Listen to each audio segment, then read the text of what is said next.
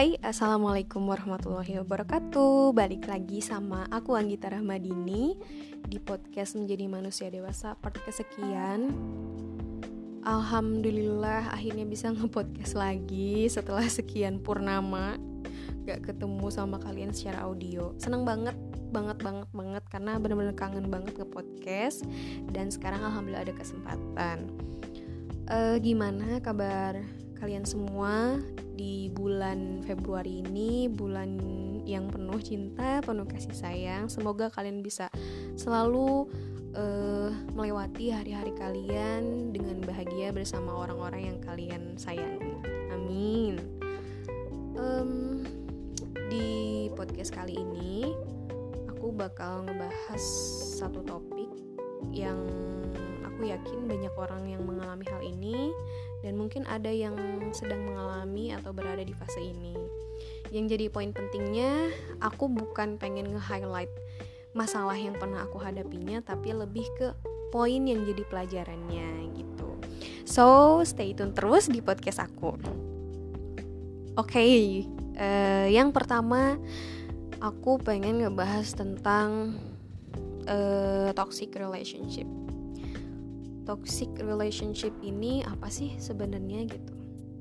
Toxic relationship itu adalah keadaan suatu hubungan ketika memang dua-duanya sudah tidak lagi saling mempengaruhi atau saling memberikan dampak positif gitu.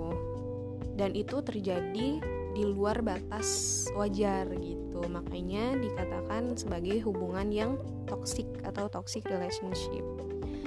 Terus um, yang kedua adalah hubungan toxic relationship itu yang kayak gimana? Terus kamu pernah nggak sih ngalamin itu misalnya? Dan masalah-masalah apa biasanya yang ada dalam suatu hubungan yang toksik gitu? Yang umum pasti dialami. Oke okay. uh, eh, kalau dari aku pribadi aku pernah ada di posisi itu pernah ngalamin toxic relationship pernah gitu ya. Uh, banyak banget pelajarannya tapi yang jelas adalah poin pentingnya adalah bukan seberapa berat seberapa berat masalah kita dalam hubungan toksik itu bukan uh, seberapa sedih kita tapi seberapa mampu kita untuk ngambil pelajaran dari itu dan seberapa mampu kita untuk ya udah gitu go away aja gitu semuanya gitu. Nah uh, aku nggak akan ceritain detailsnya uh, toxic relationship kayak apa yang pernah aku alami tapi di sini aku bakal sebutin dan sedikit kasih penjelasan masalah-masalah yang pernah aku alami di toxic relationship itu. Dan perlu digarisbawahi ya teman-teman eh, masalah-masalah ini tuh tidak mendefinisikan secara keseluruhan bahwa hubungan yang punya masalah ini uh, dikatakan toxic relationship yang jadi yang jadi poin pentingnya adalah ketika masalah-masalah ini terjadi di luar batas wajar baru dikategorikan sebagai toxic relationship. Artinya ketika memang masalah ini masih dalam batas wajar karena memang segala hubungan apa pun, hubungan apa pun mau itu pertemanan, mau itu rumah tangga, mau itu hubungan lain, hubungan lain-lain pasti ada masalah gitu. Langsung aja kita ke permasalahannya. Yang pertama adalah hmm, kritikan kok kritikan jadi penyebab toxic relationship gitu. Kritikan menjadi masalah dalam toxic relationship itu ketika memang yang pertama uh, kritikan yang kita kita boleh kita boleh untuk mengkritik pasangan. Tujuannya baik untuk ngebuat pasangan kita lebih baik lebih maju misalnya gitu tapi kritikan itu akan menjadi masalah ketika memang yang pertama cara menyampaikannya tidak tepat. Waktu yang hmm, dipilih untuk menyampaikan kritikan tersebut juga tidak tepat.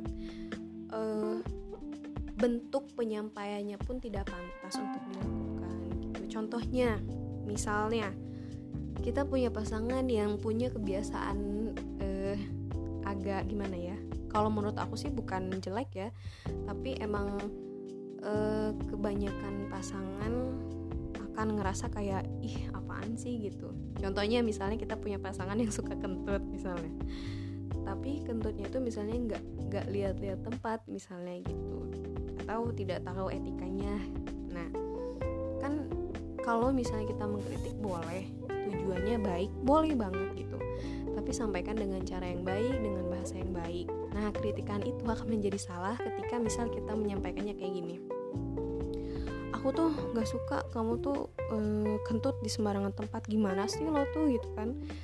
Uh, apa namanya? Lo nggak bener banget sih jadi orang ketika pokoknya ketika kita menggunakan kata-kata yang tidak pantas cara-cara yang tidak pantas waktu yang tidak tepat maka itu bukan menjadi suatu kritikan yang membangun tapi jatuhnya malah hmm, bisa jadi bentuk penghinaan dan ke orangnya pun akan mental gitu nggak akan masuk kritikannya. Gitu itu masalah yang pertama nah masalah yang kedua adalah uh, sikap defensif. Sikap defensif ini terjadi ketika biasanya um, salah satu bikin masalah, tapi jatuhnya malah saling menyalahkan satu sama lain. Contohnya, misalnya salah satu pasangan ngilangin barang, misalnya barang pasangannya. E, misalnya yang ngilangin barangnya ceweknya misalnya, dan yang dihilangin sama ceweknya tuh barang cowoknya. Nah, uh, pasti si cowoknya kan ya entah itu kesal atau marah si ceweknya nanti berujung pada ceweknya menyalahkan balik atau bahkan uh, membesar-besarkan masalah itu nah ketika hal itu terjadi uh, dan di luar batas wajar masa maka dapat dikatakan itu adalah toxic relationship gitu. Karena ya yang namanya hubungan pasti akan selalu ada masalah. Tapi gimana caranya kita saling mengimbangi satu sama lain gitu. Ketika yang satu marah yang satu jangan ikut marah gitu. Yang satu salah yang satu lagi jangan ikut menyalahkan gitu. Apalagi udah jelas-jelas si ceweknya salah ya akui itu minta maaf dan uh, do your best gitu untuk gak ulangin kesalahan itu lagi gitu. Yang ketiga ini uh, sebenarnya ini udah yang paling parah dan gak cuma dalam hubungan pertemanan atau pacaran tapi dalam pernikahan pun ini jadi penyebab uh, perceraian yang paling tinggi sebenarnya ini tuh. Padahal dalam salah satu buku uh, ada salah satu buku yang ngebahas tentang marriage gitu ya aku pernah baca uh, seharusnya tingkat penghinaan di hubungan pernikahan itu adalah 0% artinya nggak ada sama sekali gitu. Nah gimana e, caranya kita ngebedain e, suatu penghinaan atau bukan?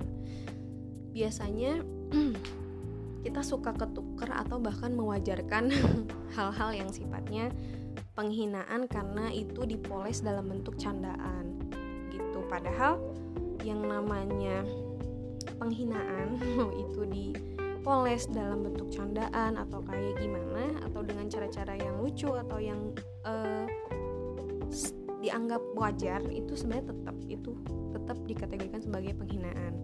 Nah, ketika penghinaan ini kadarnya udah melebihi batas wajar, maka itu udah toxic relationship banget sih. Misalnya kalian setiap ketemu kamu kok bau sih? Kamu kok jelek sih? Baju kamu kok jelek sih? Kok kamu kayak monoton banget? Kok kamu nggak modis? Kok kamu nggak tahu tentang style fashion kayak gimana? Misalnya kayak gitu. Nah itu udah kategori penghinaan banget gitu.